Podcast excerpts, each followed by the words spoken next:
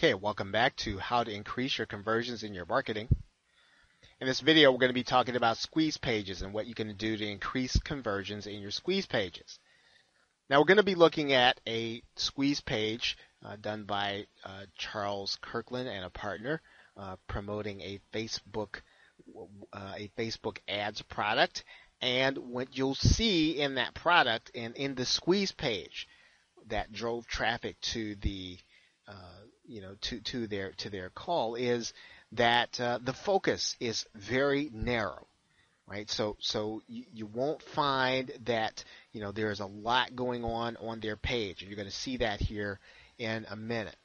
The content should be above the folds. Again, these are things that you can do on your squeeze pages, and you're going to see that in this very highly converting page, and you're going to see how this really plays into people taking the action that you want.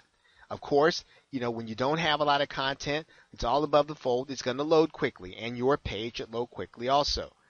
You should have a captivating headline, and it should be focused on the strongest benefit. You're going to see that here also. And again, you can use these things as a checklist. Now, you won't see a bullet list, but you will see an opt-in box, and that's something that your squeeze page should have. And you should have essential pages, privacy policy, terms and conditions, email privacy, and your name and contact information whenever possible. Now, you're going to see that here in this page. So let's take a look at this page right now. Now, remember, we talked about the fact that you should have a very narrow focus, right? There isn't much to discuss here. There's nothing much for you to do other than to opt in. All the content is above the fold. As a matter of fact, there isn't much content at all.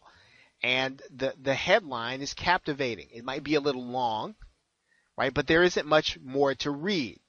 And you'll notice that it's pretty much focused on the benefit, right? What, people who want leads and people who don't want to spend a lot of time learning it or doing it are going to benefit. Boy, that's a captivating headline. There's an opt-in box there. There are the essential pages. You see that there at the bottom. You'll see the earnings disclosure, terms and conditions, privacy policy, DMCA. All those things are there. Okay, so that doesn't turn people off. As a matter of fact, it gives people trust that you're trying to do things the right way. Your name and contact information. I'm thinking that if you went to look for ES3 Marketing LLC in Limestone, Tennessee, you'd probably find somebody you'd be able to contact. So what you will see here is that all of these things lend to trust on the squeeze page and can and will lend themselves to your getting more opt-ins, and that is what you want.